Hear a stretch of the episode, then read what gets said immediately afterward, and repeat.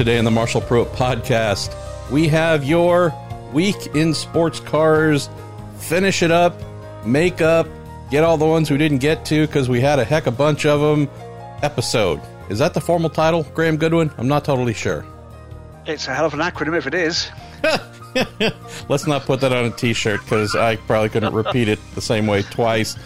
I am Marshall Pruett. That is our man, Graham Goodwin. He of DailySportsCar.com fame, also a face or voice you've likely heard if you have ingested World Endurance Championship, European Le Mans Series, Asian Le Mans Series, and Lord knows what else through television, through radio, through semaphores.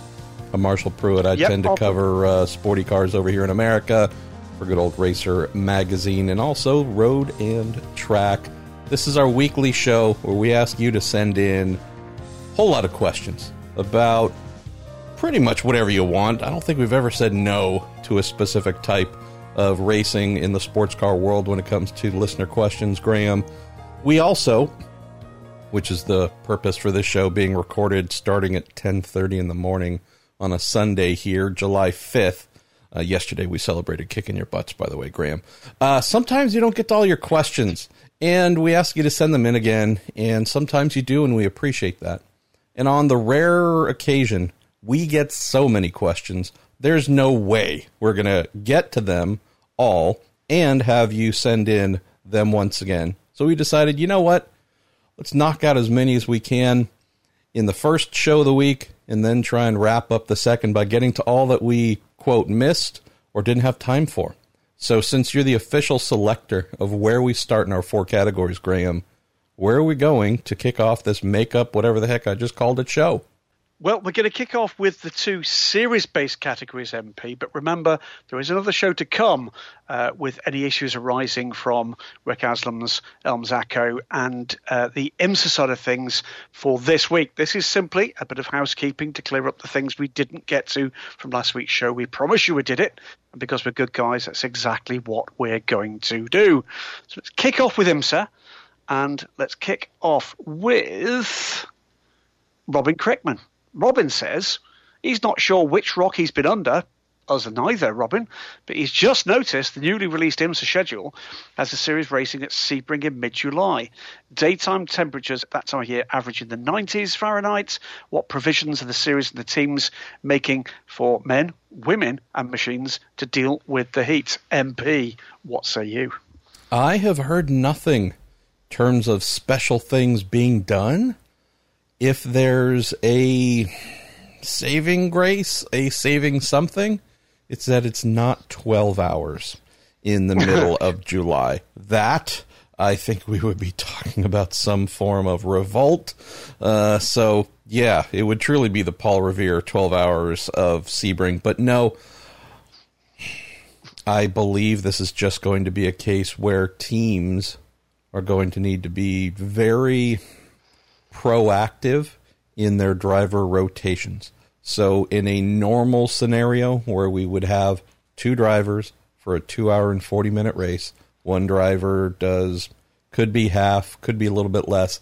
And I realize that we have both pro and pro-am classes with different time requirements for each driver in order to score points. But I think what we're going to see, provided the temperatures are as nasty as they might be, should be, is teams going to, instead of splitting the driver rotation, 2 hours and 40 minutes, two drivers, significant majority placed on, say, the pro in the pro-am classes. I think we might see a rotation where we have drivers doing a single driver doing two rotations and the other one doing one, possibly.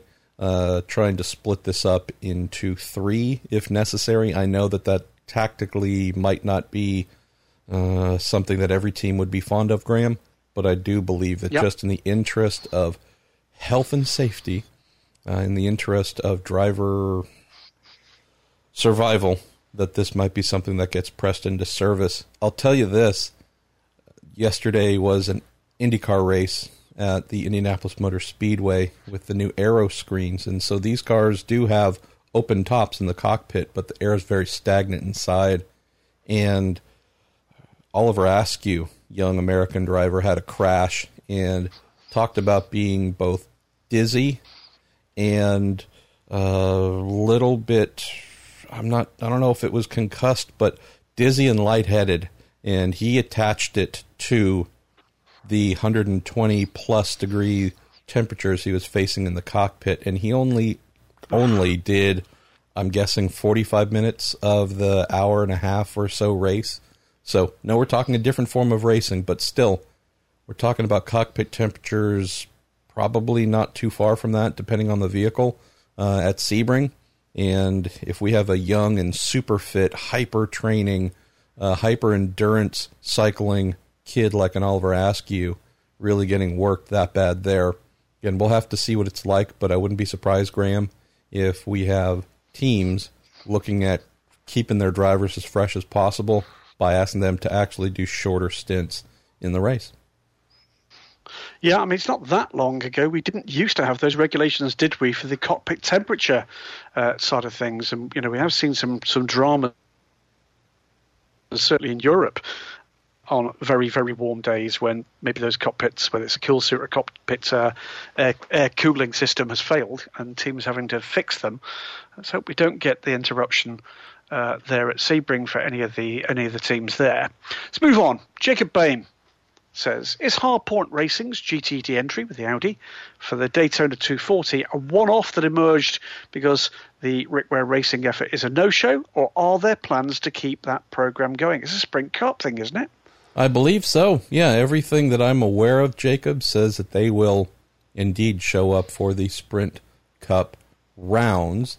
So no, I don't believe it's anything directly related to Rick Ware being in or out.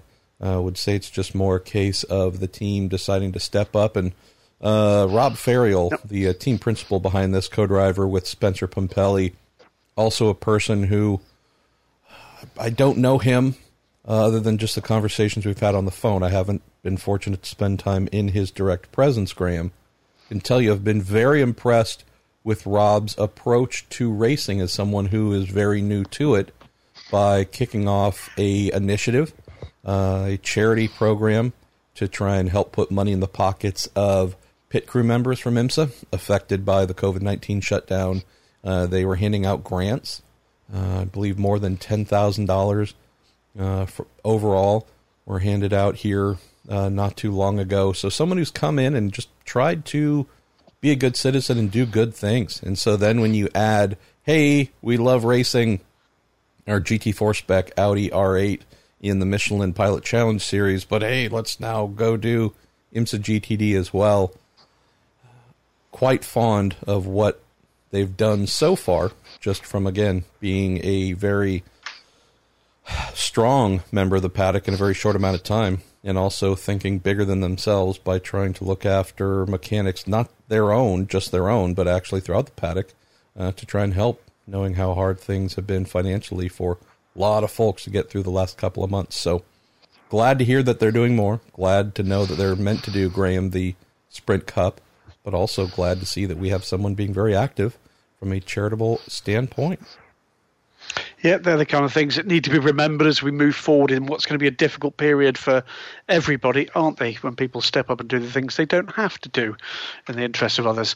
Andrew Backer says, whether or not SCG, that's Scuderia Cameron Glickenhaus, was offered to race at IMSA after paying the marketing fee or not, is it too harsh to say?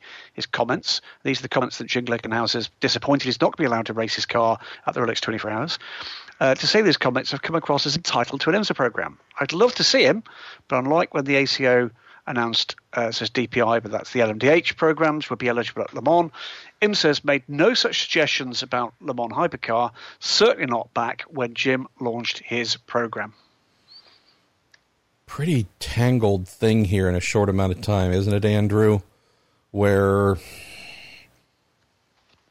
we've seen Jim, whose approach to the sport is one that I enjoy. I don't know if everybody enjoys it, but I enjoy it. He's a rabble-rouser. He is a disruptor, and I love disruptors.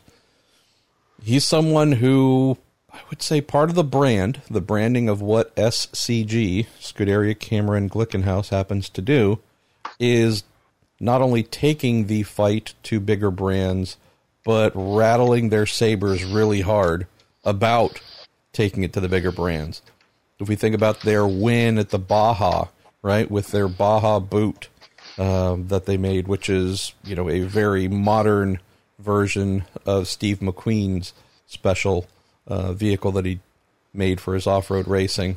I mean, they, rightfully so, really, truly let the world know that they beat Ford. They beat the living heck out of Ford and Ford's new Bronco, I think is what they were branding it as, and just beat the poop out of them. Say hello to the crow outside again. I'm glad it could show up for another episode.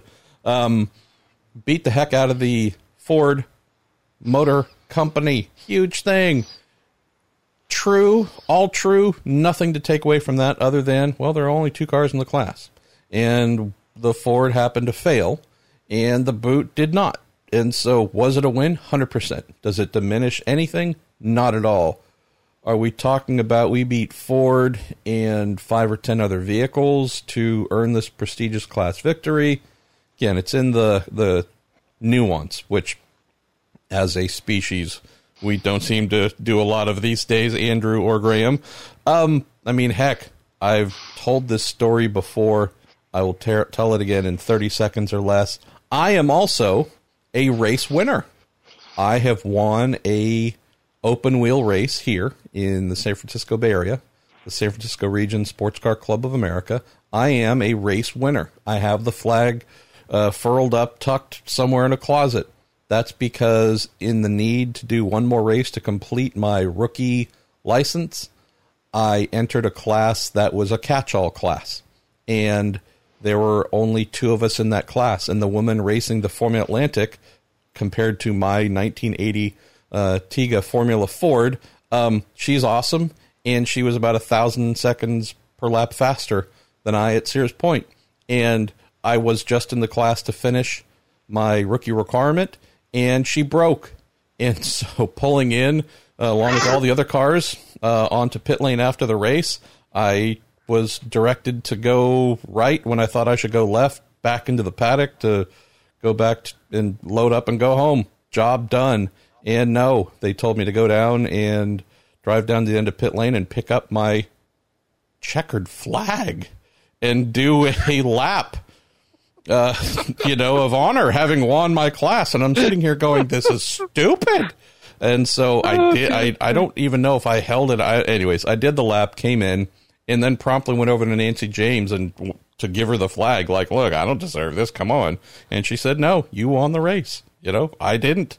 And it still blows me away. And she was so gracious, but like I looked up to her so much. She was amazing. But point being, 2 cars in the race, 1 broke. Marshall Jefferson Pruett II is in the good old SCCA history books as a race winner. So tell me there are pictures. I don't. There are somewhere, maybe. I know I don't have any because obviously I'm the photographer guy, and in 1990 or 91, I'd yet to figure out how to photograph myself while racing.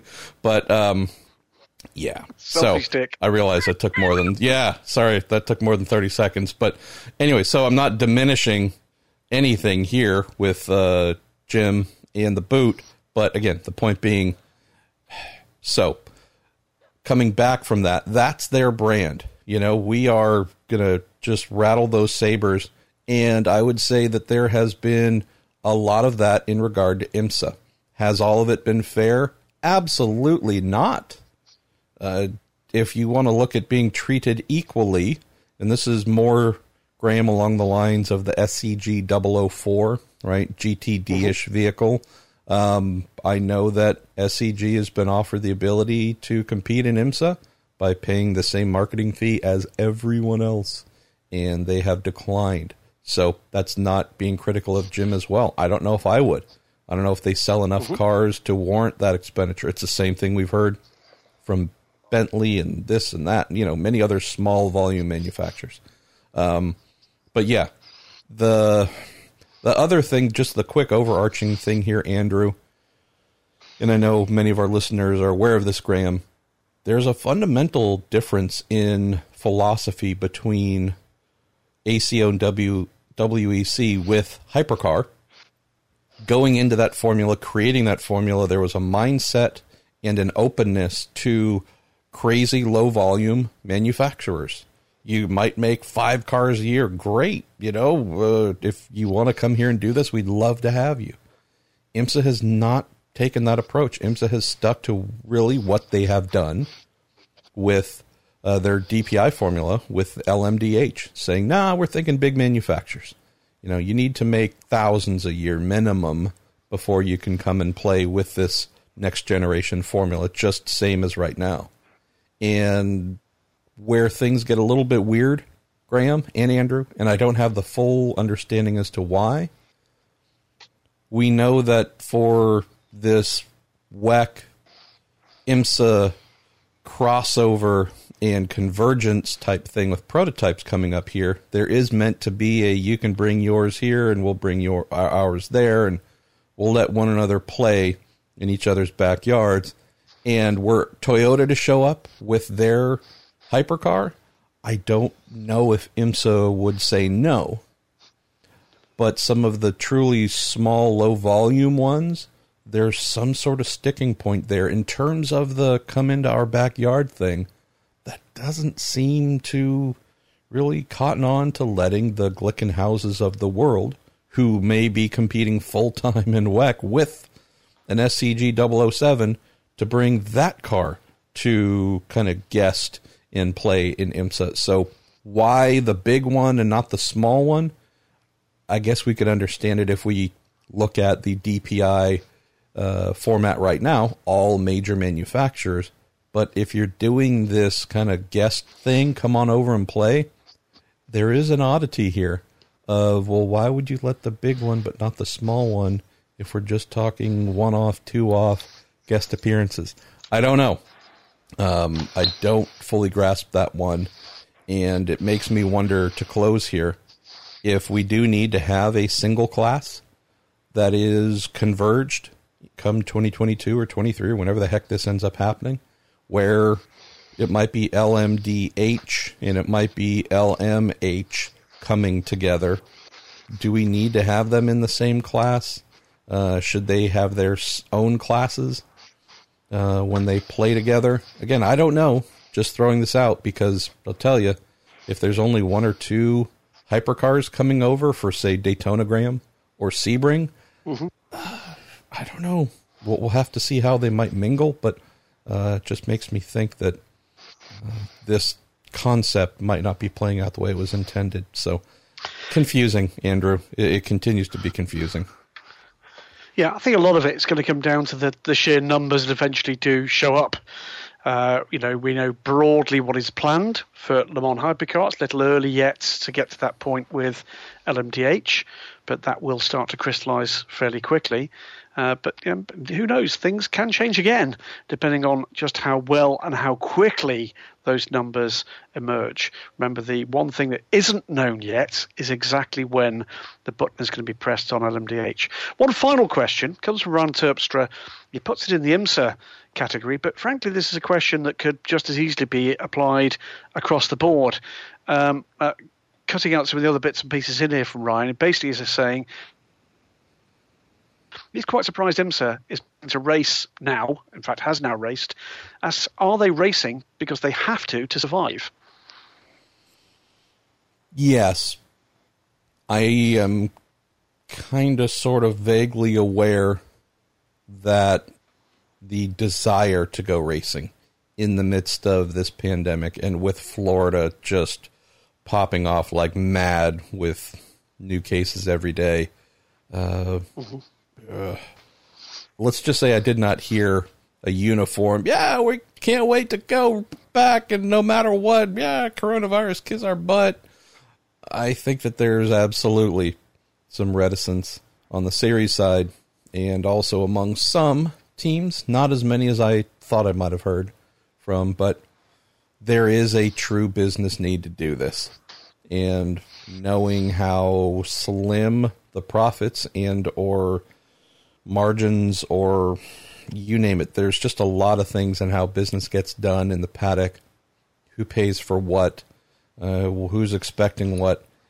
I'd say the margin of willingness to wait had really reached its end. So, yeah, I would say more than anything, this was an absolute recognition, Ryan, that teams needed to get back to work.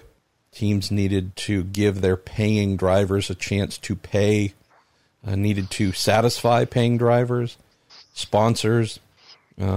Business is certainly something that was felt needed to get done.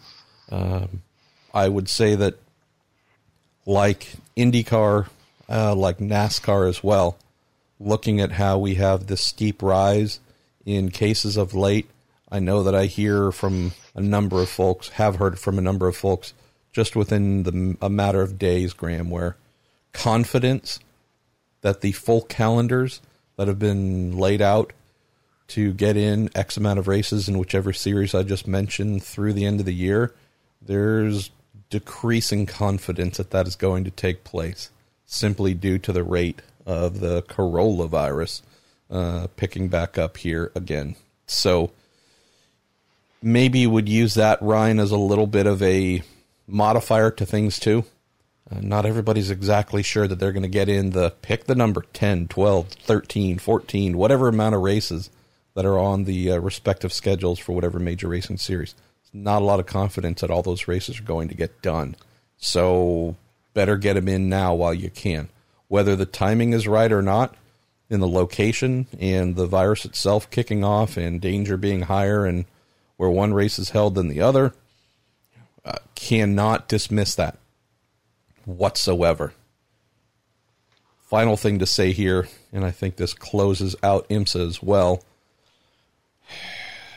This is a form of sport based on risk, acknowledgement, based on known dangers, based on type A personalities, testosterone, estrogen, whatever it is that gets your blood up and says, I'm going to go do a crazy, dangerous thing that thrills me and also, by chance, entertains others.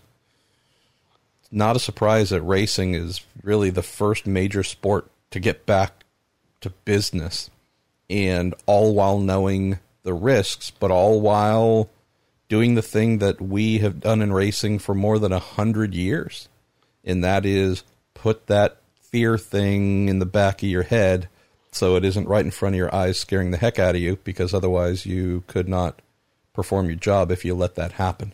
So that's not an excuse. It's just saying that this is actually the form of major sports that is perfect for ignoring serious concerns and getting back to self enjoyment and entertainment for the masses. So will this be looked upon in retrospect as a really smart thing? I don't know. We'll find out. Will we be laughed at or ridiculed for being the form of sport that just, again, laughs in the face of danger? We'll find out. Sorry, was that a little bit down to close IMSA? I think it absolutely was. Where are we going, though, Graham Goodwin? We're going to go to Weckhouse, Lumsdelms and ACO, which will close out these series-based questions before we come thundering in to Herr General and to Fun. Fun. I love that. All right, we're going to kick it off here. And I did a bad job of trimming the ones that we did a few days ago. So, you know what? I also failed to mention that I've recently applied my unpolished turd approach that I use on the solo week in IndyCar listener Q&A, where I just leave in all the mistakes and errors. And we haven't really had any so far, Graham, I think. But I might be reading some that we've already done, so you're going to have to tell me if that's the case. And we might actually repeat one. So let's see. Did we do the one about graphics from Daniel Summersgill? I think we did. Yes. Okay. How about Dinesh's question? Did we? I don't know if we got to that one. Dinesh, given the condensed schedule for Le Mans this year, that one. Yeah. Yeah, we've not done that one. We have not. Okay. Well, Dang it, that's where we're starting. Dinesh Ramasar, here we go. Given the condensed schedule for Le Mans this year, oh, hold on, gotta park and stop, Graham. You're reading the question as I. We have an official foul. You see the spelling of Le Mans. Should I explain this? I feel like I pull out the yellow card or red card too often. Maybe you're going to have to be the good cop bad cop here on the Week in Sports Cars. No, this one's fine. This one's fine. It could be a kind of. It has to be said. I'm yet to find any kind of word processing program that recognizes Le Mans and doesn't try to autocorrect it. Well, we'll give that it's second only in my kind of orbit here to Donington Park with a double N as the third and fourth letters. It's not a double N. Well, it's a completely different. But that's a misspelling of a word. This is making up of a word that doesn't exist. And Dinesh, we're not really seriously tearing into you here, but if we're talking hashtag me personally pet peeves. Le Mans as one word, lowercase as well, lowercase L, lowercase M, Le Mans. Now, granted, you've spelled it the way I intentionally mispronunciate it sometimes, so I don't know. You might be taking the piss on me here, and if so, you get a massive thumbs up from an American right now. So, Dinesh, I'll just start reading this again, but, you know, I got to park the thing when I see a Le Mans.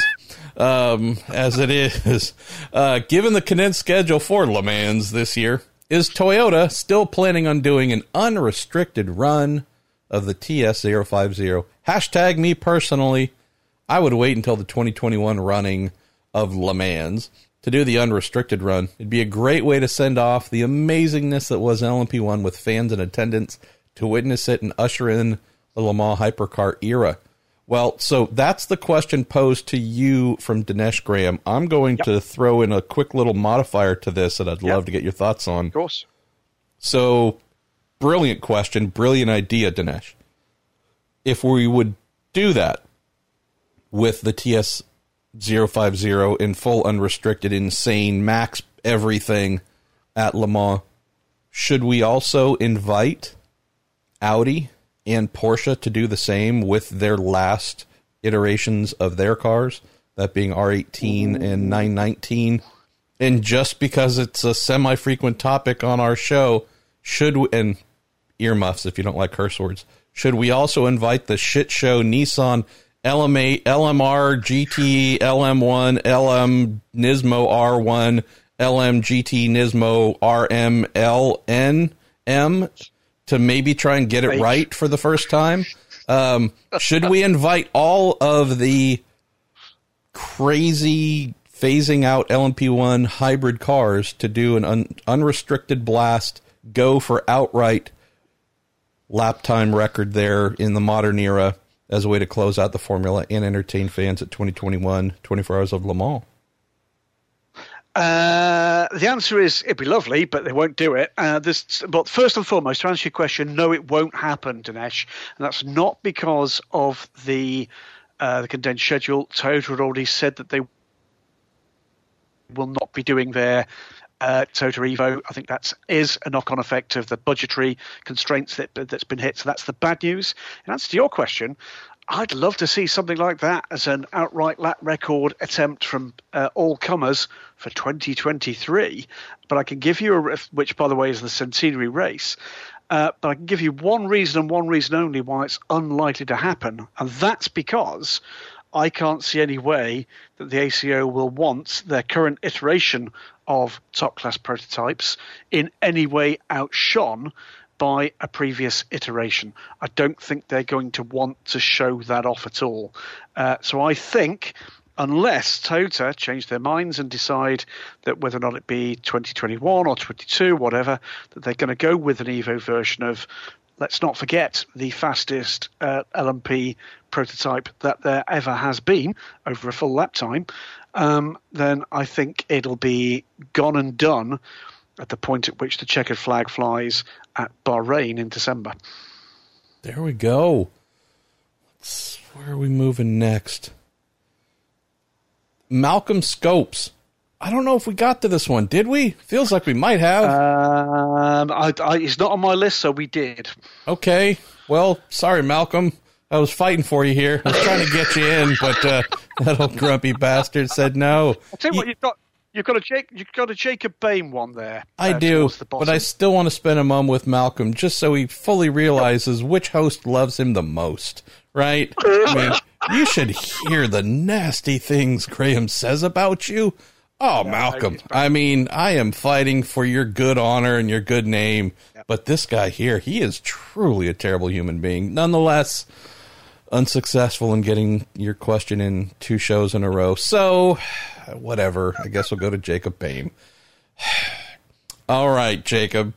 Love you here. Just downplaying you a little bit, because why not? I'm a little punchy. Not drunk, just punchy. Question connected to the previous one. Okay. I don't know what the previous one was. Whose was that? Whose question? Okay, Malcolm, was it maybe? Yeah, it's almost like he doesn't exist in Graham's world. Jacob says, Inter Europol has just hired Matevos Asakian for their number 34 European Le Mans Series and Le Mans effort. This is already the most obscure sentence ever submitted to the Week in Sports Cars. But, of course, it came from you, Jacob. So, thank you. Jacob asks, do you know if Asakian will be at all able to race in the ELMS season opener in mid-July? If not, does the team have a replacement driver? Also, why did Matthias Beche. I try to say Beche because you get me on Beche, and I start to turn that E into an I and then a C... TH and TCH, and it gets bad. Why did Matthias Beche leave the team? So, let me just do the word count here. Jacob, congratulations. In 61 words, you have sent in the most obscure question I can recall in a really, really long time. And although, again, Graham, just filled with hate for you, I love you. This is great. And I bet you could go even farther. Yep. So don't let this be a limit. Right. So, answer the first part. I'll tell you what, let's answer the Matthias Beche thing first. Simply, Matthias has moved on. There would appear to be a commercial aspect to Matevos Asakian's arrival at Inter Europol. As you will have seen since you submitted the question, it will now be 1 and not 2 LMP2 cars from Inter Europol, and the same for LMP3. So 2 of their 4-car entry for LMS is gone. That is directly related to the COVID-19 crisis. As for whether or not Matevos will make it, well, he's one of 3 Russian drivers we're due to have in LMP2. This is all linked in, of course, to travel restrictions. Add into that the pretty large number, I think it's 7, US, Canadian or Mexican drivers that we are due to have at Paul Ricard. That's in the ELMS alone. Forget for a moment the Michelin Le Mans Cup. And there's a whole lot of we don't know yet. I can tell you that I've been in conversation with a number of teams who are actively looking for a plan B should they not be able to get their principal drivers for this campaign over for the ELMS race. We are testing for ELMS, by the way, in about 10 days' time. At Paul Ricard, and then in 2 weekends' time is when we've got the season opener. Same will apply, of course, in September, albeit with a bit more time to get heads around, you know, who's doing a good job and who's doing a bad job of looking after the COVID-19 crisis. I can tell you a good bit of news was this week with the announcement that's a variety of restrictions on re-entry or entry into the UK, means that some of the issues that would have affected a lot of teams, and my team for that matter, have now gone away. But it certainly has reinforced the fact there appear to be significant concerns at the moment across the EU and the UK about the current situation in the United States with COVID-19. And I do think that is giving reasons for concern for a number of the teams in the ELMS. We'll think about it. I think we have to get a little bit longer before we start to say there's trouble ahead for the Le Mans 24 hours. As for Matthias, oddly enough, just before I linked in with Marshall to record this show, I was typing Matthias Beche's name into Daily Sports Car because he will be a team owner this year, not in the European Le Mans Series and not in the Michelin Le Mans Cup, but in the new for 2020 Ligier European Series. This is a brand new part of the support package for ELMS, featuring 2 one-make Ligier cars, not 2 cars on the grid, but 2 different types of car, one of which is the JS2R, launched last year. It's a kind of GT one-make racer, 3.7-litre V6 Ford engine, and the other one is the prototype-based Ligier JSP4, the little brother or little sister of the LMP3 car, same chassis, groovy little bit of bodywork, and exactly the same Ford engine, this time in the back. So he will be the team owner and manager of a single car effort at the moment, where he is collaborating with none other than Ivan Muller and the M Racing concern. So we will still have Matt around the paddock, and I hope we see him back behind the wheel soon. There we go. Obscure question, hopefully a full answer. Oh, yes, but you can go much deeper, Jacob. So, come on, man. Speaking of deeper, where do we go next? Graham Goodwin. Oddly enough, I mean, Jacob Bain was asking a further question on that one about the EU members reportedly set to open. It's the same sort of point here. Realistically, I think this is going to be a question we're going to be getting week in, week out as we roll forward. You know, it is going to be a matter of what can you cover off with declarations and paperwork. So I've actually now been sent the declarations that we require to send the Daily Sports Car crew to the European Le Mans Series at Paul Ricard. They are extensive declarations that need to be made. I'm aware that LMEM, who's the organisation that looks after the WEC and European Le Mans Series, have been actively attempting to work with the border control and public health agencies to try to get any kind of clearance they possibly can to maximise the chances of people getting in to mainland Europe from North America with, you know, certification of the process, their health status, testing status, the fact that they are necessary for the business, etc., etc. I don't think we're going to know the answers to those questions, Jacob, until they either turn up or they don't at the track itself. And I think that's going to be an ongoing issue for quite some time to come. My guess is months at the very least. You are the man who officially chooses where we go next. I know, because I can read your mind. You said we're going to fun. So since I can read your mind and know exactly where you wanted to go, I'm going to continue foisting questions your direction. I'm going to start at the bottom, and I'm going to challenge us, because there is a heck a bunch of fun and hegeneral, to answer these as quickly as possible. Something we've never achieved before in the show, but we're going to try it. We are, where are we at time-wise? Yeah, we're a little bit past 35-ish minutes. We have maybe about an hour left, if not less, to get everything in. So why don't we start off with Nick Dovniak, DTM, Aussie Supercars, or Japanese Super GT, Graham.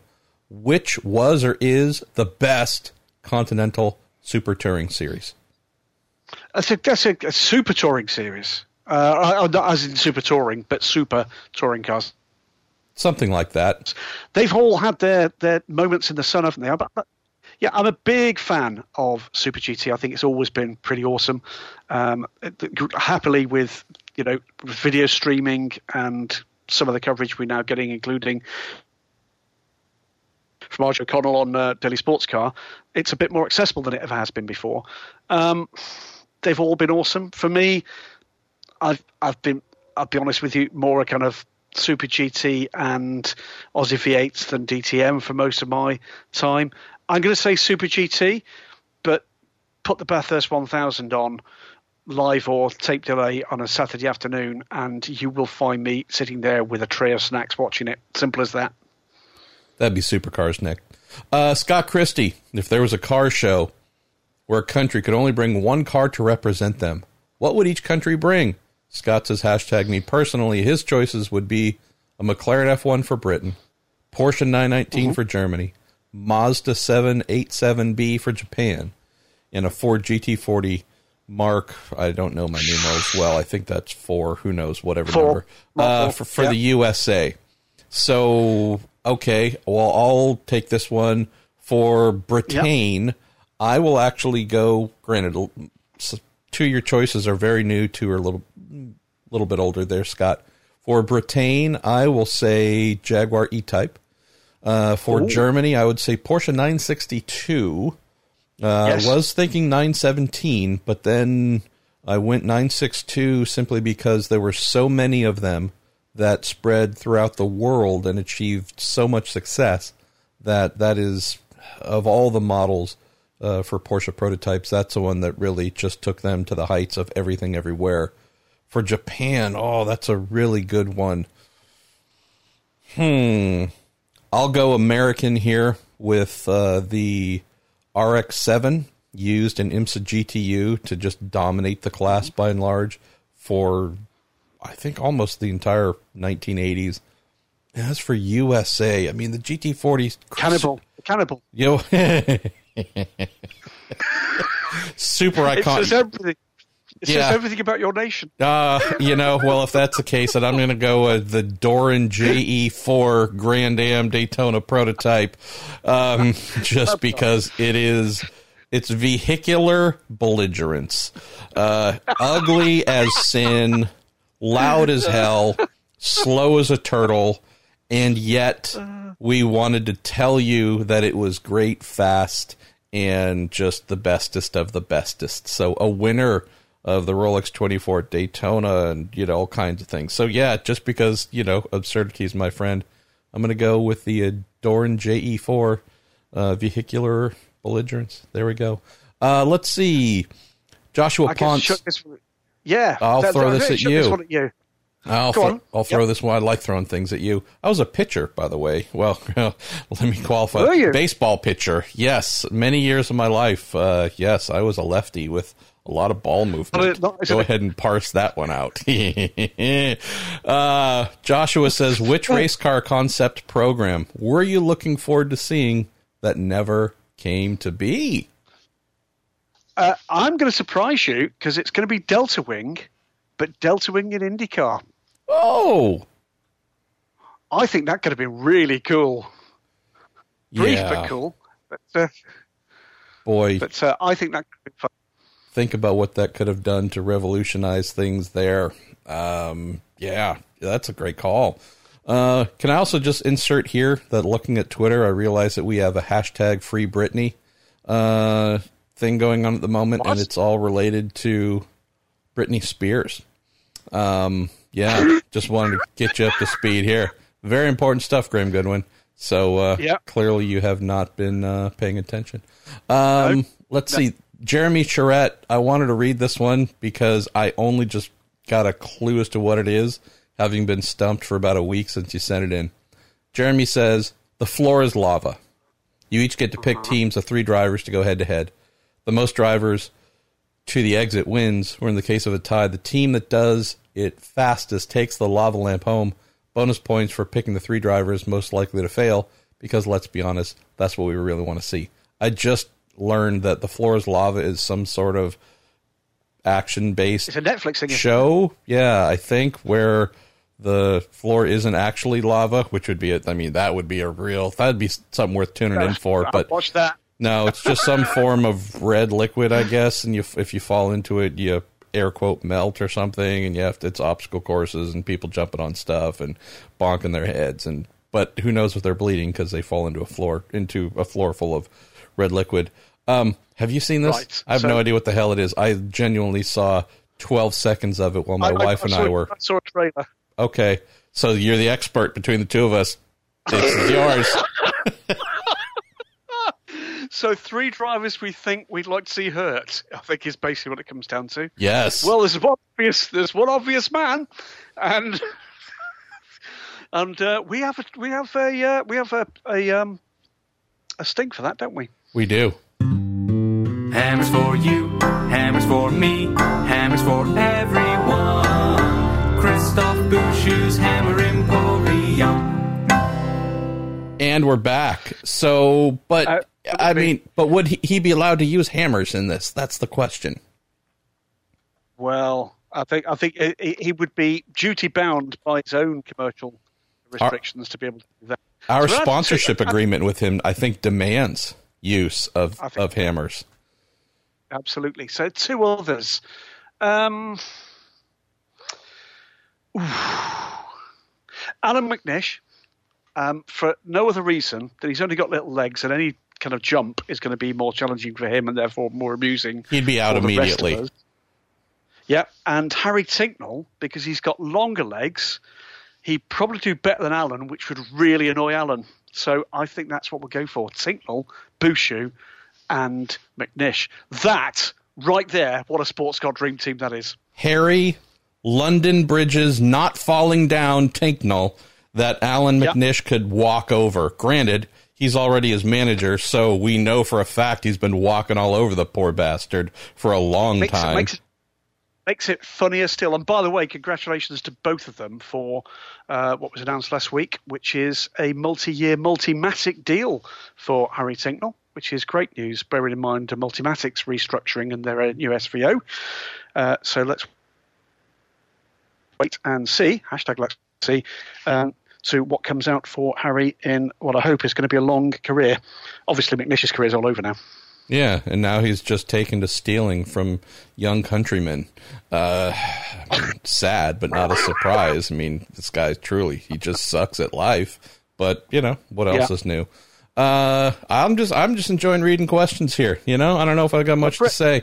Ryan Terpstra. And I know I just skipped over Dennis Prokniak's, but, you know, we'll come back. Ryan Terpstra, do we know who invented sausage curbs? I'd like to cover his driveway with them. They may or may not have had an impact on my virtual Le Mans 24-hour race.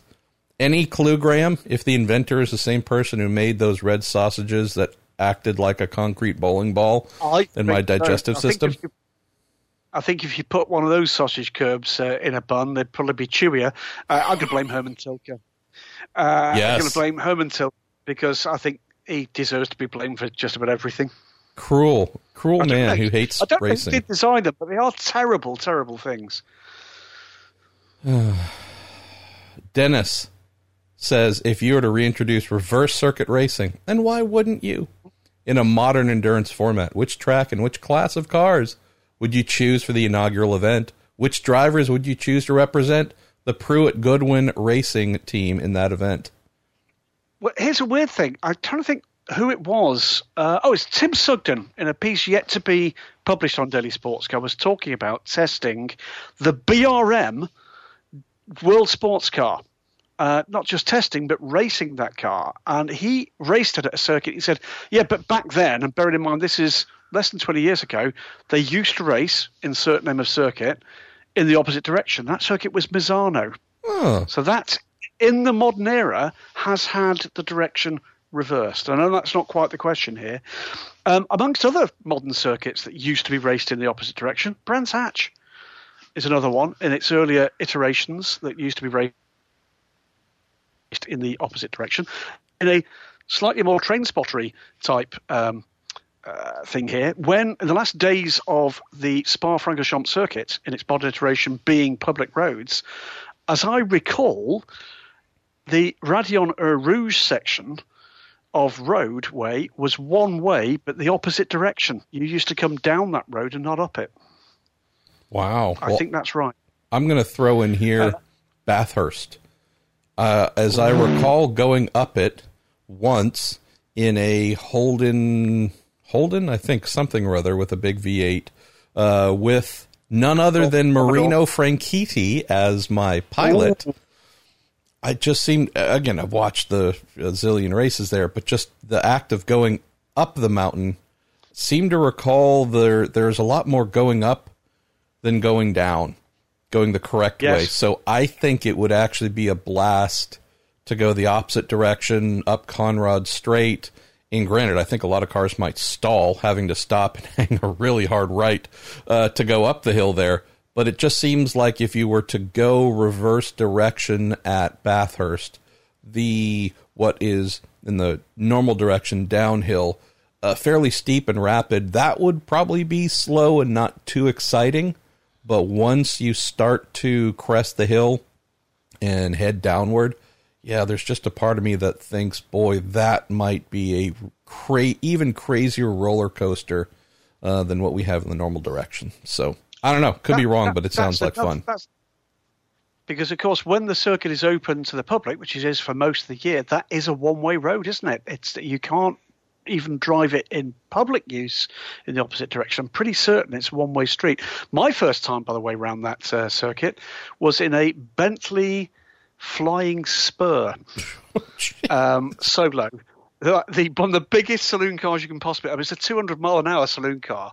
And that is a big piece of metal, let me tell you. And that circuit felt very narrow in that car. All I'm saying is, pushing on very hard at all. Whatever you're earning at Daily Sports Car when you're booking your rental cars, your hire cars, Goodwin, I better step up my game because I'm on a Kia Sorento, feels like luxury. So, boy. All right, you want to change the DSC fun bus, and I can tell you, you wanted to spend. Well, I don't know what you just said, but I heard DSC Fun Bus, so that was awesome. All right. Do you want to take where should we go? Do you want to take Right Turn Lovers next, or where should we go? Right Turn Lover. Yep. Due to a typo, the ACO, when attempting to grandfather LMP1 for Le Mans Hypercar, have actually grandfathered all previous top-class regulations. Which manufacturer constructor picks up on which previously historic rules package, which one is most likely to win at Le Mans in 2021? I'm going to go for Koenigsegg. And Koenigsegg, with their astonishing road-going V8 engines, go for just the old LMP 675 rules, I think. So a ridiculously light, ridiculously overpowered sports car, which frankly has got so much power that if it didn't have such effective aero, it would wheelie all the way down the Unodier. So Koenigsegg for me to win Le Mans with an LMP 675. Wow, the Crow agrees, which is even better. The only, I think, downside to that is the Koenigsegg would be pitting every 3 laps for fuel. Because at those speeds, the flow rate, and it would actually only finish about 5 hours because they would run out of their total fuel allocation for the event. But I do like that idea. Boy, I would say you're going to be the sole person to answer this question. Next, we're going to Andrew Hyper. Just a fun question. Presuming that you've seen the images of the track-only Lamborghini. I was going to say Lamborghini. Maybe that's a mashup between the Marconi. Never mind. I'll leave that alone. Assuming that you've seen images of the track-only Lamborghini Hypercar, would you love to see this racing at Le Mans in the Hypercar category? The Senna from McLaren and the Aston Martin Valkyrie hypercars. That would have been amazing. Yes, would have been. Would you love to see it, Graham? Or does your hatred extend to Lamborghini as well? No, I think I get it. I understand the let's face it, the rampant confusion caused in no small part by the rapid fire machine gun volley that has been the rules that have changed, seemingly with the 4 wins down through the years. Of course, we'd like to see, add in the Brabham BT62, add in the Koenigsegg, add in whatever the heck you like. Reality is that the prospects of that went away pretty quickly once you see the kind of numbers that were going to be required to build and run those cars. And as we saw with the Aston Martin Valkyrie program, that simply, the state of the parent company, overwhelmed their ability to fund the program. So the answer is, sounds like a really good idea, doesn't it? The reality for most of those track-only hypercars is they are not endurance machines. They simply not. The Senna, by the way, was built to GTE specification, the Senna GTR, That's track-only hypercar. That right there, ladies and gentlemen, is as close as you're ever going to see to a McLaren Senna GTE car, because that's exactly what it was, albeit with a couple of nips, tucks and changes. That right there, boys and girls, was the proposed McLaren GTE car. Evidence, as we've said before on the Week in Sports Cars, that when the car was unveiled at the Geneva Motor Show, it had that one thing that you're not going to see on a track-only, track-day hypercar, and that is position lights. There we go. Okay. I just had something really intelligent to say to you, but because I'm not very intelligent, I forgot. Oops. Oh, this is what it was. While I read the next question, and I'll read it slowly, why don't you unplug everything again, because we're continuing to get the frequent dropout. That's fine. You read that question. But I'm going to do it while you're unplugging, so you'll only hear part of it, which is the dumb part. If you tell me which one it is, I can read it, and you can read it on screen, and you can read it out. SRA Smoking Puppy 841. Hey, listen to that. Due to a scheduling clash and a couple of dodgy pieces of paperwork, the 24 hours of Le Mans has been relocated to the Tour de France's Champs-Élysées finishing circuit. Which team excels best on the cobblestones and wins an even more unusual edition of the race? It's an easy one. It's obviously Glickenhaus, because they wouldn't enter the 007. They'd enter the boot. Race done. Maybe the boot towing the 007. Ooh. See? Yes. Maybe this is some sort of madcap trailer type event as well. We've modified it here. Let's see. We're going to go to Chris Ward. Says you're starting a new single-car IMSA GTD program. 2 caveats. No platinum or gold drivers and 1 bronze driver. Who are you? 2 primary and 1 endurance driver. Chris says, hashtag me personally. I'm going with Madison Snow and Ben Keating full-time and adding Aaron Tielitz for the Enduros. Thanks for all you guys do. Well, that's a timely one on Aaron Tielitz winning on his full-time debut for AIM Vassar Sullivan in the Lexus RCF GT3 Aaron, my man from Wisconsin. So that's a great call, Chris Ward. What thinks you? I'm going to give you a couple of, well, Ben Keating, for me, the fastest. Is he bronze or silver now, Ben? I couldn't tell you. Yeah, I mean, as a gentleman driver, he fills the shoes of a number of names that we've played with in the past. The likes of Simon Dolan. For me, Ben Keating, hands down, the fastest gentleman driver out there right now. David Heimer Hansen, another. In terms of some of the names that are out there at the moment are silver. Ladies and gentlemen, I present to you the likes of Mikkel Jensen.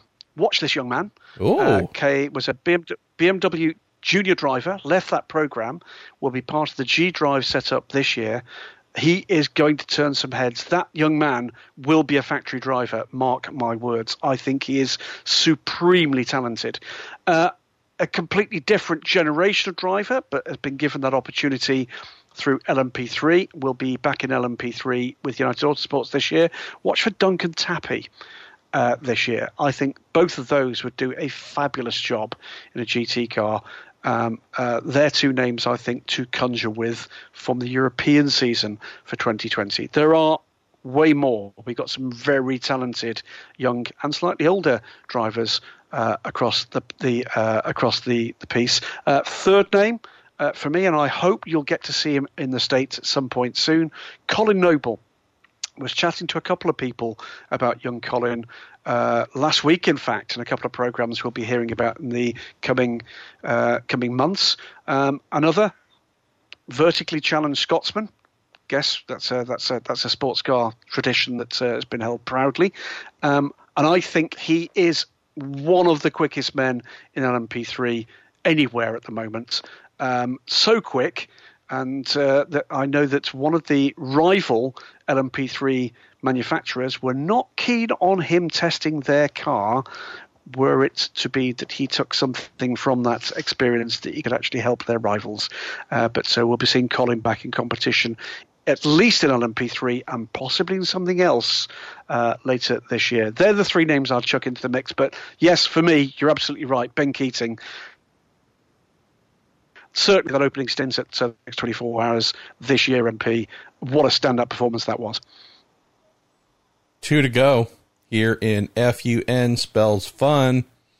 Daniel Summersgill, Graham, you need to pick three drivers that have raced at Le Mans since 2000, but not for the same team, and put them in a car that raced prior to 2000. What drivers and car do you select, and why? Ooh, so basically, three awesome guys, one awesome car. The car... Three modern drivers thrown into a pre-2000 car. Well, it's going to be a just pre-2000 car, because it's a car that I think everybody that thinks about this car thinks there's a car that coulda, shoulda, woulda. And it's either going to be the Toyota GT1, or it's going to be the car that holds its number... the one just before that, the TSO20 was the GT1, the TSO10, which is the 3.5-litre car, or indeed the Jaguar XJR14, both of them, 750-kilo, 3.5-litre V10 engined cars in the very last iteration of Group C. They would be the three cars. Why? Because they're all three of them cars that didn't win at Le Mans, that... okay, there's some how can we put this, endurance issues about the 3.5 litre formula, but I'd love to see them scream again. The three drivers. That was a 3.5 litre V8 for the Jag, by the way. It was indeed, yes. A Cosworth engine, I think, remember. Indeed, Cosworth F1. Yep. And Ross Brawn's last sports car, first fully designed sports car, I think. Ross Brawn designed that car. Yes, sir. So... let's go with, well, Christensen never drove any of those three, so that would be pretty cool. I'm going to go with Nick Manassian, a man I would love to have seen win Le Mans, simply because he's just awesome. They didn't drive together either, so we've got to pick a third person that didn't drive in the same team together or didn't drive any of those cars. Gosh, this is complicated. Let's go for, simply because he may not have the most engaging of personalities, but by God, he's quick. Is this Kamui Kobayashi? Oh, okay, Kobayashi. No, Kobayashi, properly real-world quick. As I say, would not be on very many people's list of ideal dinner party guests. Dickishly fast. Dickishly fast. I think actually he's getting better in terms of being able to speak to real people lately. But they're three. There are so many. But I am a big fan of, what ifs. What if they had managed to tune into the Jaguar XJR14, which, by the way, is one of my favourite cars ever. What if they tuned into that car real endurance? They certainly did tune in endurance into the Toyota TSO10. But it just didn't have the look that went with it. So they're my three cars. They're the three drivers. But if you asked me to name nine, I could probably do it. You said there are two more in front. I've only got one on my list, and that was Daniel's. Well, I've got Steve Kowalczyk's. And I don't know if we read it last week, but you know what? Yet another listener that you hate that you want to just ignore, but I'm not going to let it stand this time. No. Sorry, Malcolm, I didn't stand up stronger for you the first time. I'll read it and answer it, I guess. If given the opportunity to change one feature of any circuit in the world, streak it circuits included, what would it be? A corner, a chicane, elevation change, infrastructure, anything. Steve says, #me personally. I've always wanted to see a bridge over Lake Lloyd incorporated into the Daytona road course. It's such a unique feature. It's a shame to waste it. I love your idea, Steve. So I'm just going to stick with it, but I'm going to modify it. No bridge, no underground tunnel or through water tunnel. We have a series of old school riverboat paddle type barges The cars drive on to the little barge at the edge of the, obviously the edge of the water there, into what would be probably similar to what you've, if you've ever seen a chassis dyno where cars pull up, their wheels drop. It doesn't sit on top of the roller, but the type that has that where it can just easily drop right in and spin the roller. That's what we would have. So the cars would actually pull up and park and stop. And while applying the brake, we would have a front brake lock or rear, depending on what end of the car was powered. But it would basically be a horsepower race. So paddle boats with the big, big spinny paddles spinning up, and it would actually be the drivers racing across Lake Lloyd. This would be every lap, by the way. It wouldn't just be once per race. But yeah, an old school riverboat style where they pull onto the barge and then just rev the hell out of their engines to get the wheels spinning on the boat and do their little boat dragster impression to get across the other side, disconnect, and then keep going. I think we got a winner here. I think I could even think of a sponsor for it. I think Porsche should sponsor it. Then on the side of it, you could have Ferry Porsche. Hey, there we go. I mean, we've got a problem solved. I don't know if there should be any provisions for those that might sink. You know, I mean, I haven't really thought it all the way through. I'm not too sure if drownings are things that maybe should be part of the official race record. So, you know, there might be reasons to not do this, but you don't want to overthink these things, right? Speaking of not overthinking, we're going to finish the show here, Graham Goodwin, with, I mean, it's your choice on which category we go to. In theory, we could go back to one we've already done and redo it, but there's only one we haven't gotten to. But what do you think? Okay, let's go for a head general. All right. If I'm scrolling up from the bottom, I see that Lee Tucker is the first. Do you want to grab some of these? Let's do it. Potential benefits of BOP concept. This isn't specifically, says Lee, a sports car question, but it is related. After watching the Netflix series F1 Drive to Survive, infinitely improved, by the way, for not having Chris Medland on this time. Oh, jeez, thank goodness. Oh, dear me. It's tragic. My fingers were bleeding from the hate letters that I was sending, so I'm glad they responded. I've been watching the 2019 Formula One season. You have my sincere regret and condolences. Why are you doing that to yourself, Lee? Yeah, so far the races have been mostly boring. No, actually boring. As you're basically waiting to see which Mercedes is going to win, while the other teams like Williams are hopelessly stuck in the back. Would something like BOP work in series like F1, or is that just sacrilege? As much as we hate it, any other series where BOP might work? Marshall Pruett. Oh, where you go? Yeah. Throw me the BOP question. Wonder where we're going here. Yeah, I mean, that's the thing, though, Lee, is there's always been a Mercedes up front and a Williams at back in F1 throughout the years. The team names change, but there's always the have everything and the have nothings. It's just the dynamic, and it's also a perfect representation of the real world.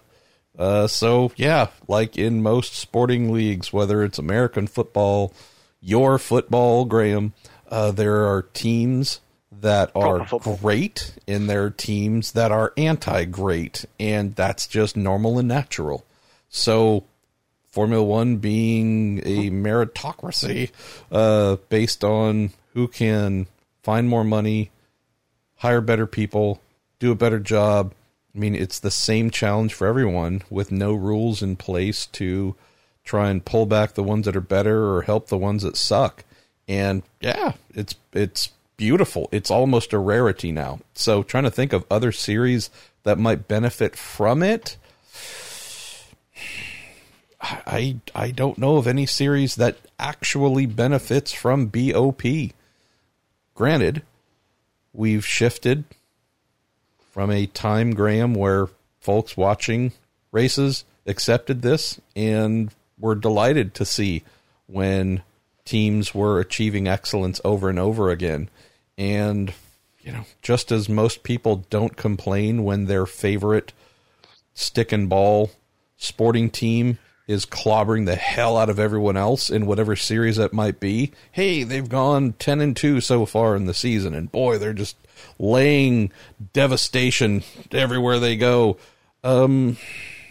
We, for whatever reason, have lost touch of that a bit in racing. So I can't think of any league that would really benefit from this, because I like it when teams do better than others and win because of that.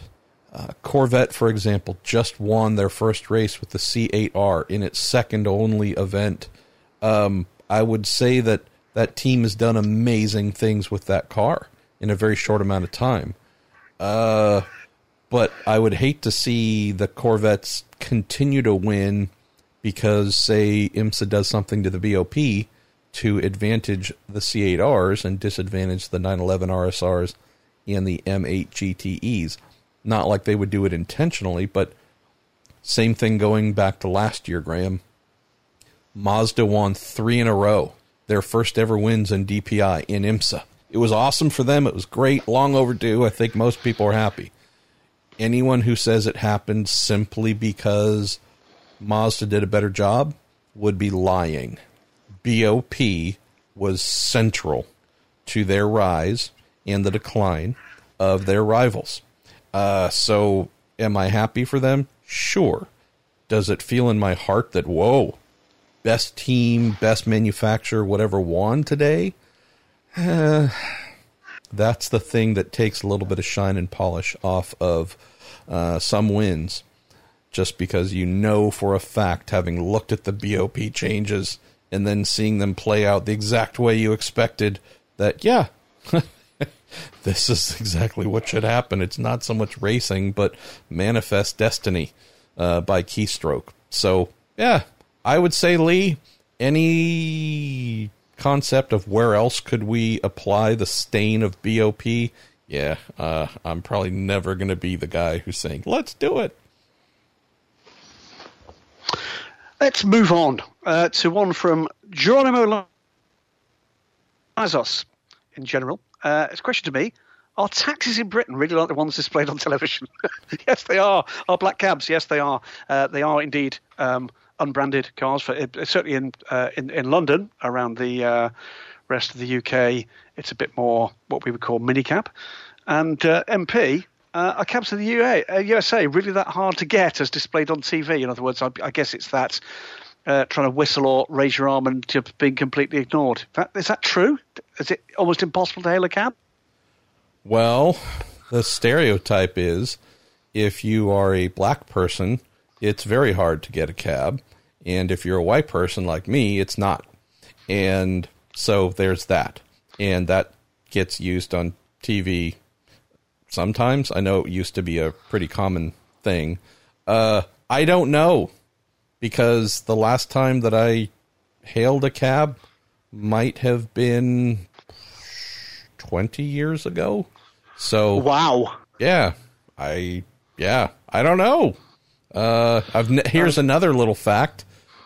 I've never hailed or used an Uber or a Lyft, and I'm quite proud this far into the coronavirus to have never conducted a Zoom call / teleconference with anyone. Wow. So, yeah, there you go. Well, I was right with you up until the Zoom stuff. I've done a fair amount of Zoom and Skype, as we're talking via Skype at the moment. But no, cabs, not for a little wee while. I live out, in the rather greener part on the fringes of London now. But back in the days up in 2013 where I was holding down a reasonably large day job, then, grabbing a London black cab was a regular occurrence, not quite daily, but certainly regular. Let's move on. We've got another smattering, and I'm going to try and roll some of these in together, of DTM-based questions. It's become something of a theme. Doug Bonham, Garen Batten, Pierre-Henri Ribaud, looking who else has actually got in here with some stuff there. Daniel Summersgill with something, Doogie Davis. DTM. Variety of questions here about whether or not it is sustainable to have pro and factory only competition at all, and in which case does the return on investment go up or come down? Garen Batten asking whether or not the Aussie Supercar model might work in DTM or even IMSA as a second GT type class. What else have we got here? Isn't it just? Hang on a minute. No, it's, I think Pierre Laurent might be a really good one to. Of all the ones you've mentioned, I think this one might be the most interesting to explorate. Okay, he says, feel that one important issue is not really addressed in the DTM debates. DTM is fundamentally a pure, all-pro manufacturer championship, brands competing against each other, like GT500, like LMGTE, the golden age of LMP1. Whatever the technical platform chosen, if OEMs do not embrace it, this key aspect will be lost. It will become yet another privateer series. A very good point. Is the impending demise of DTM, not unlike the struggles of GTE, a sign that the brand versus brand, win on Sunday, sell on Monday type of racing is on the way out? That is an excellent question. Before you get stuck into this, because I think you should, I will say this. I've actually spoken over the last week to two current DTM team principals, Ernst Moser from Audi Team Phoenix and Vincent Voss from Team WRT, both Audi teams. We spoke at length, some of which was off the record, some of which is on the record, about what they're looking at. And the answers to both those questions, by the way, are on Daily Sports Car, and there will be a piece on Racer as well. What was very interesting to me about both those conversations, at no point did either of those two gentlemen mention in any way that they were even remotely engaged with whatever plan it is that DTM have got to continue. At no point was that raised as even a possibility. They're both looking at what else is available. So DTM for them, with or without Audi factory backing, and of course it's without factory backing after this year, is done. Okay, so that, it, for me, was a very important dividing line. It wasn't because I didn't ask. It wasn't because I was blocking that question. It simply never came up. They've got plans, and those plans don't include DTM. But as for Pierre Laurent's point, MP, that's a point well made, isn't it? I think it's the most salient of all of what is happening, what is happening and where we are likely headed with DTM, something that I've followed closely and with a lot of passion since early 90s. And, boy, what a proof of its value when we had Alfa Romeo, for example, getting involved. A domestic championship within Europe, but again, a single European country having an Italian manufacturer come in. Again, I know it's not as if this means everything, but the power of DTM, the quality of the racing, the quality of the marketing and branding, when you have non-German brands coming in, saying, hey, we want to be here to race in front of your people. Of course, the series has also moved around Europe a bit and done events at various venues outside of Germany. But this is a thing that was super popular, super successful, manufacturer-driven, as Pierre Laurent mentions. And all we've seen in recent years is a somewhat steady unpicking of this, unstitching of it, as manufacturer after manufacturer has pulled out.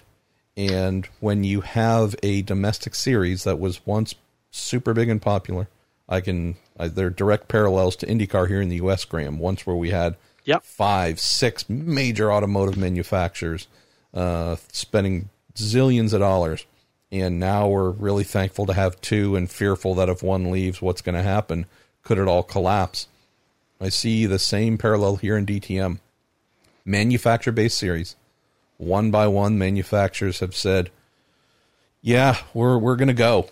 And I do wonder if this is just a signaling of this does need to move if it's going to continue out of a manufacturer mindset.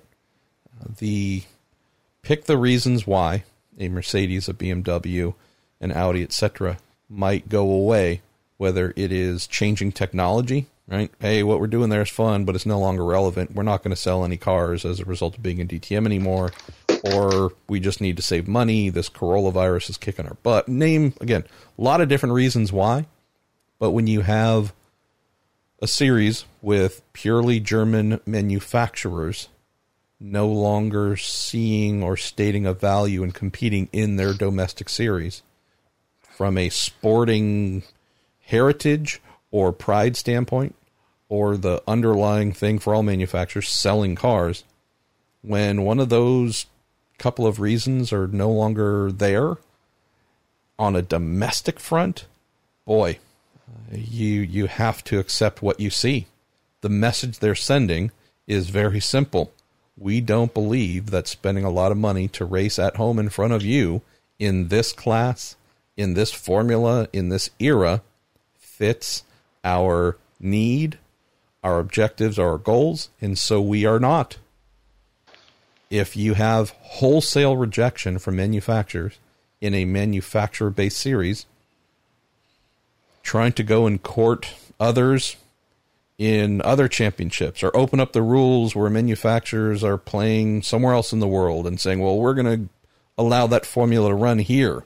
We've already kind of had that, right, with a link up in Japan. In theory, we could maybe try and entice some to come back and invest heavily to race in Germany, but I don't know. Name the Japanese brand that would be bold enough to say, full-time Germany, that's where we're going to promote and race ourselves compared to our own domestic championship.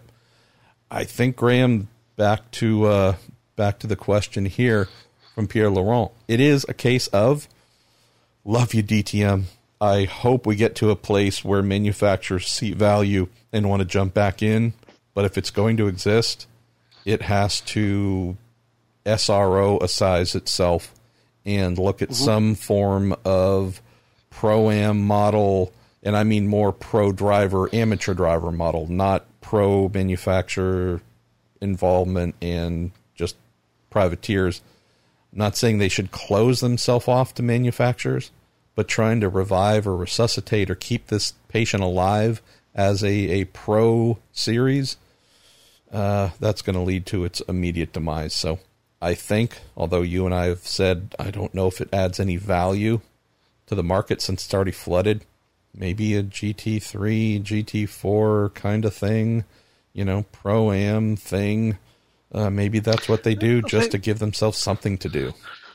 Yeah, I think the problem, and it's not unique to DTM, but it has been a kind of global issue, is there's a bit of a history of race championship organisers getting a little bit addicted to the kind of money that comes with a manufacturer program or two or three, and then getting ahead of themselves with that. And then extravagance comes in, and then excess comes in.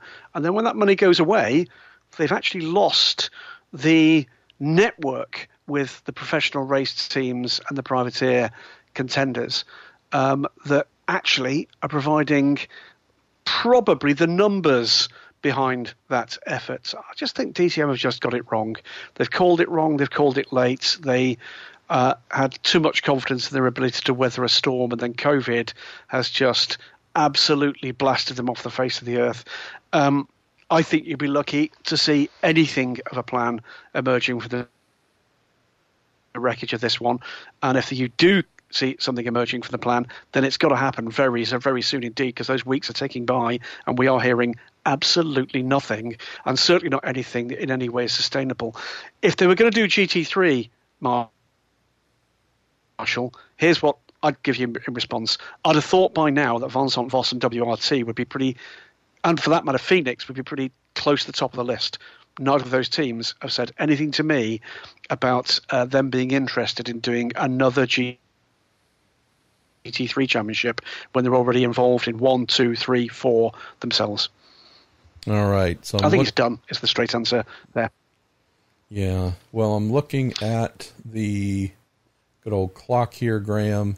And we don't have a ton of time left, unfortunately. So I know we wanted to try to get to all, but we do both have things we need to go do. So why don't I jump around a little bit with the remaining Hegeneral questions. Ian Keyworth, third time you've sent this in. With the looming factory withdrawals on both sides of the pond, maybe it's time to create a global GT championship where individual events from SRO, IMSA, WEC, Super GT, etc. have weighted coefficients. Where a small GT race model maybe has lower reckoning in the points, bigger one like Le Mans, more calculated to an overall champion driver and manufacturer. It says the basic model is per the old 1990s European Rally Championship, etc. It's not a million miles short of what we've got with IGTC, because remember the Intercontinental GT Challenge, the SRO promoted global championship, and we'll come to World Challenge shortly in this answer. It is effectively 5 separate events. It's not a championship in its own right. Bathurst 12-hour is a separate event. The Spa 24 hours is a separate event, is actually part of GT World Challenge Europe, the Endurance Cup there. The Suzuka race is a separate event. They've all got their different promoters, different rule sets, albeit that they accommodate exactly what IGTC requires. So it's not a million billion miles away from it, including, by the way, the fact that the Suzuka race accommodates not just the GT3 cars, but GT300 cars as well. They've not had very many takers, but they do accommodate them, and we have had those cars in there. So it's sort of there. I kind of quite like the idea. I don't think SRO are the ones that will be doing it because they've got vested interests in their own classes.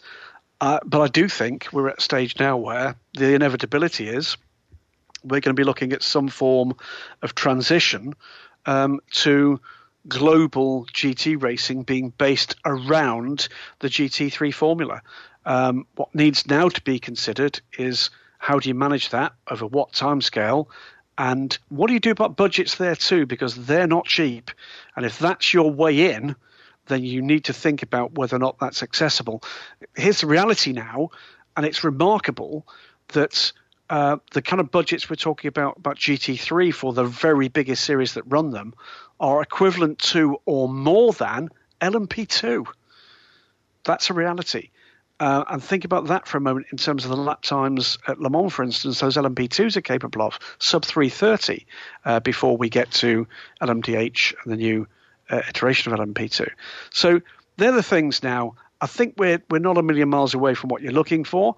I don't think we're going to see terribly much by way of come one, come all. I think it's going to be GT3 or whatever replaces GT3 will be the thing.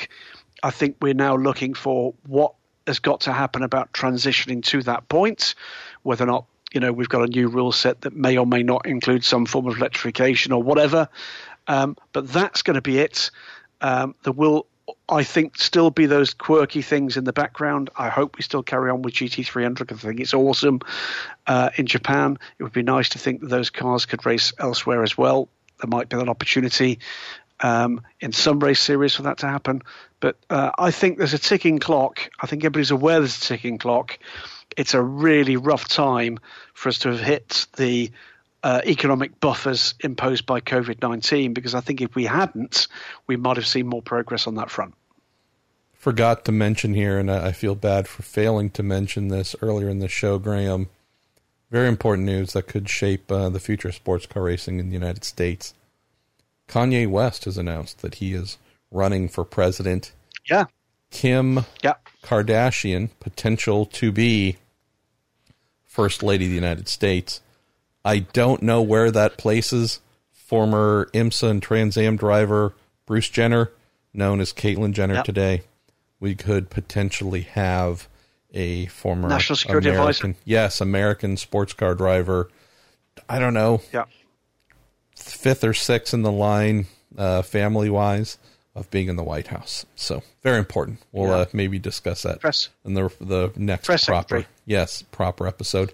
Jerry Sudduth, due to the new financial realities brought on by COVID-19, is this the Trans Am Series' best opportunity to threaten IMSA and SRO America? Threaten's an interesting word, Jerry. What's going on with this series, which is owned by Tony Perella? There's a bigger initiative going on right now that makes me think, while the timing is perfect, as you note, it might not be the right time for them to try and make such a push. And that's because they've just taken on the SCCA pro racing organizations. I'm just going to call it American Formula 3 and American Formula 4. So they've added these two junior open wheel feeder series to their expanding plate of options in series that they look after, Trans Am being one of them, obviously. Now these two open wheel series. They also, the main entity that Tony owned started, SVRA, Vintage Racing League. So what you have in development right now, Jerry, which I think might overshadow the ability to specifically target Trans Am's growth to threaten the series you mentioned, is you're trying to grow their footprint and offerings as a sanctioning body as a whole, becoming more, becoming bigger, becoming a big traveling road show. And so I think once that is up and running, then yeah, maybe this could be a thing that could take a little bit of marketplace away from an IMSA or SRO. Greatest challenge, though, right now is what did we do last night here in America?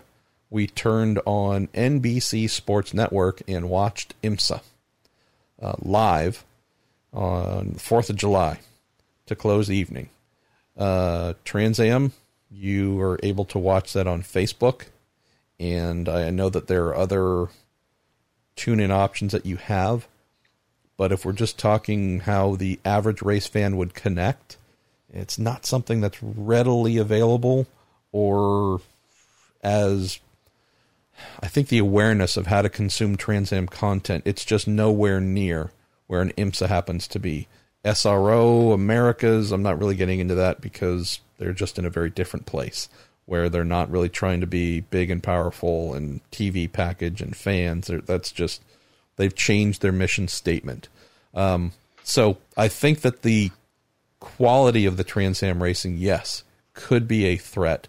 But while they're doing this expansion and retooling to become a bigger show, and also while lacking a major television partner to put them in front of a lot of people, these are two things where timing's perfect, as you mentioned, Jerry. Just don't see how they get there. All right, I'm going to grab a couple more here. We got another really obscure one from Jacob Bain. I don't know. We already got one really obscure one. Maybe we'll just limit that. Throw this one back in, Jacob, if you want, on Black Falcon's pullout and whatnot. Just trying to find. The answer is yes. By the way, there are replacements available for them, Jacob. So don't worry too much about that. Okay, we'll see. There we go. Not asked but answered. Hey, we've got a use of one of my favorite hashtags that I happen to come up with. Hashtag #BOPenis. That coming in from Dennis Prokniak again. Maybe we close here with Dennis yet again, and he used a lot of all cap stuff. So, anytime you get aggro, which I mentioned I kind of like, let's close here. It might take me longer to read the question than it will for you to answer, Graham. This is all caps. Hashtag resubmitting again. How dare you? Hashtag GT pervergence. Hashtag Wekasm Elms Echo. Hashtag IMSA. Love you, Dennis. How viable is GT3 long-term, Graham? And isn't it just too expensive for what it is? Is there a chance for something more raw and yet more privateer-friendly cost-wise to replace GTE and perhaps GT3? Or is it all too far gone with a stranglehold of large OEMs and GT racing and $200,000 Evo upgrade kits that are somehow a necessity in BOP-ruled racing? Hashtag me personally. Other problems with GT3 racing include... I'll stop there and let you get to that part because there's a whole lot more to this. I think the answer is it may be too far gone, but, and it's a big but, that's enough about Kim Kardashian. And you cannot lie. I can't lie. Oh, damn. That's it. That's my USP gone. So I think it is too far gone. GT2 sort of fills that gap, sort of, kind of, but they're certainly not cheap cars. I think we may have missed the boat with what you're suggesting there. I think is perfectly sensible. I think we may have missed the boat here. I think the opportunity was there with the last crack at GT convergence to come up with a kind of pro-based formula and a more dumbed down, more cost-effective professional but amateur formula based on the same platform. But that seems at the moment not to be there. The problem is the scalability right now in GT racing. If you look at the facilities that the major manufacturers involved here, look at Porsche, look at Audi, look at Mercedes-AMG, even some of the more boutique manufacturers like McLaren, Aston Martin, you know, the scalability of this means that